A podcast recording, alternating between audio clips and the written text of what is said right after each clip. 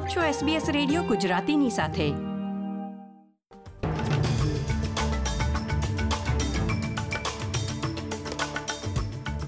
નમસ્કાર. તેરમી એપ્રિલ બે હજાર બાવીસના મુખ્ય સમાચાર આપ સાંભળી રહ્યા છો વત્સલ પટેલ પાસેથી એસબીએસ ગુજરાતી પર. પ્રસ્તુત છે આજના મુખ્ય સમાચાર. ઓસ્ટ્રેલિયા તથા ન્યૂઝીલેન્ડ વચ્ચે ક્વોરન્ટીન મુક્ત પ્રવાસ આજથી શરૂ થયો. સાઉથ ઓસ્ટ્રેલિયાના રહેવાસીઓને શાળાની રજાઓમાં કોવિડ નાઇન્ટીનથી સાવચેત રહેવા જણાવાયું. અને Andrew McDonald Australian men's cricket ટીમના નવા કોચ પદે નિયુક્ત.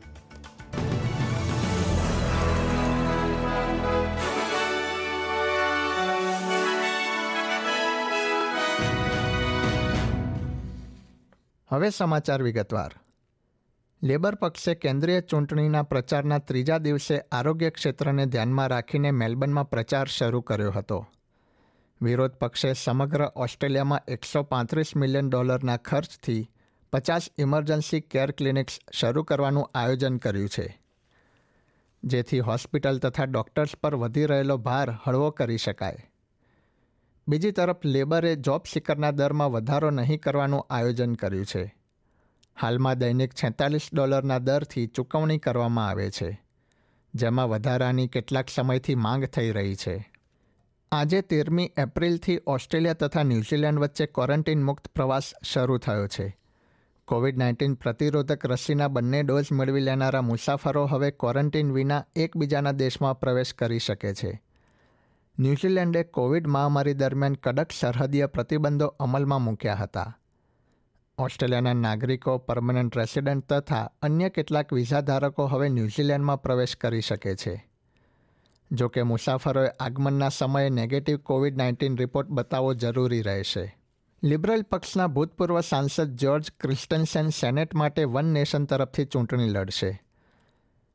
ક્રિસ્ટન્સેનને ક્વિન્સલેન્ડમાં સેનેટમાં ટિકિટમાં ત્રીજા ક્રમે મૂકવામાં આવ્યા છે.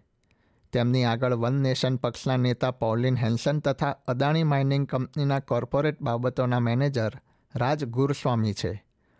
ક્રિસ્ટન્સને અગાઉથી જ રાજકારણમાંથી નિવૃત્તિ લેવાનો નિર્ણય લીધો હતો. તેમણે ગયા અઠવાડિયે લિબરલ પાર્ટીમાંથી રાજીનામું પણ આપ્યું હતું.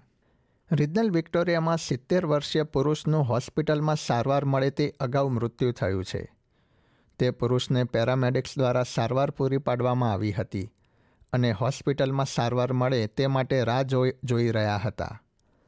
તે વ્યક્તિને સોમવારે બ્રેઇન્સડેલ રિજનલ હેલ્થ ખાતે ખસેડવામાં આવી હતી, પરંતુ હૃદયરોગના હુમલાના કારણે સ્ટ્રેચર પર જ તેમનું મૃત્યુ થયું હતું.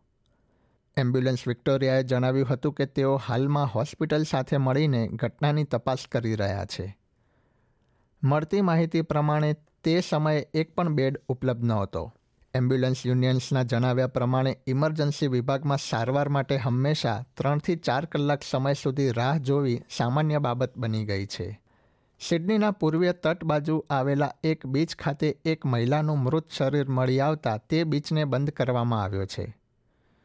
બુધવારે સવારે પાંચ પિસ્તાલીસ વાગે એક વ્યક્તિએ ત્રિપલ ઝીરો પર ફોન કર્યો હતો અને બ્રોન્ટે બીચ ખાતે મહિલાનું શરીર મળી આવ્યું હોવાનું જણાવ્યું હતું. પોલીસે બીચ બંધ કરી ઘટનાની વધુ તપાસ શરૂ કરી હતી. યુક્રેનિયન કમ્યુનિટી સંસ્થાઓએ કેન્દ્રીય સરકાર દ્વારા યુક્રેનમાંથી ઓસ્ટ્રેલિયા આવતા લોકોની વિગતો નહીં આપવા બદલ પ્રશ્નો ઉઠાવ્યા છે. Australian federation of Ukrainian organisation દ્વારા એક ડેટાબેઝ બનાવવામાં આવ્યો છે. તેઓ ઓસ્ટ્રેલિયા આગમન કરે અને ત્યારબાદ તેમને વધુ મદદ મળી રહે તેવો ડેટાબેઝનો ઉદ્દેશ્ય છે. વિક્ટોરિયા સ્થિત એસોસિએશન ઓફ યુક્રેનિયન્સના પ્રવક્તાએ એસબીએસ ન્યૂઝને જણાવ્યું હતું કે ઓસ્ટ્રેલિયન સરકારે યુક્રેનથી આવતા લોકોના ટુરિસ્ટ વિઝાની પ્રક્રિયામાં ઝડપ કરી છે. પરંતુ નવા માઇગ્રન્ટ્સ હજી પણ વિવિધ મુશ્કેલીઓનો સામનો કરી રહ્યા છે. હોમ અફેર્સ વિભાગનો આ બાબતે સંપર્ક કરવામાં આવ્યો છે. ઓસ્ટ્રેલિયામાં કોવિડ નાઇન્ટીનના સમાચાર પર એક નજર કરીએ તો, હોમ અફેર્સ મંત્રી કરેન એન્ડ્રુસને કોવિડ નાઇન્ટીનનો ચેપ લાગ્યો છે. ઉલ્લેખનીય છે કે અગાઉ લેબર પક્ષના ઇમિગ્રેશન એન્ડ હોમ અફેર્સ બાબતોના પ્રવક્તા ક્રિસ્ટિના કેનેલીને પણ કોવિડ નાઇન્ટીન નિદાન થયું હતું. હાલમાં બંને નેતાઓ આઇસોલેશનમાં છે. બીજી તરફ, સાઉથ ઓસ્ટ્રેલિયન સરકારે શાળાઓની રજામાં આંતરરાજ્ય મુસાફરી કરતા રહેવાસીઓને વધુ સાવચેત રહેવા માટે જણાવ્યું છે. રાજ્ય સરકારે જણાવ્યું હતું કે મુસાફરી દરમિયાન તેમને જો ચેપ લાગશે તો તેઓ રાજ્યમાં પ્રવેશ કરી શકશે નહીં.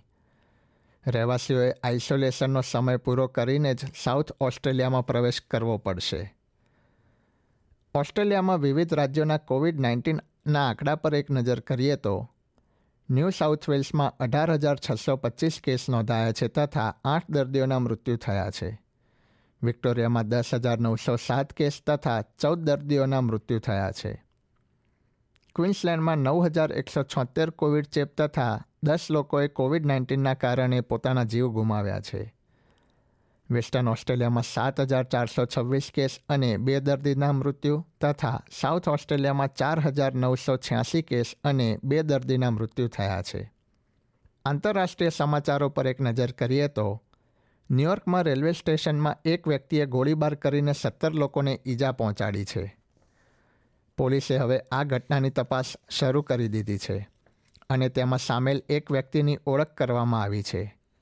પોલીસે જણાવ્યું હતું કે તે વ્યક્તિએ સ્મોક ગ્રેનેડ સળકાવ્યા હતા અને ત્યારબાદ હેન્ડગનથી ફાયરિંગ શરૂ કર્યું હતું.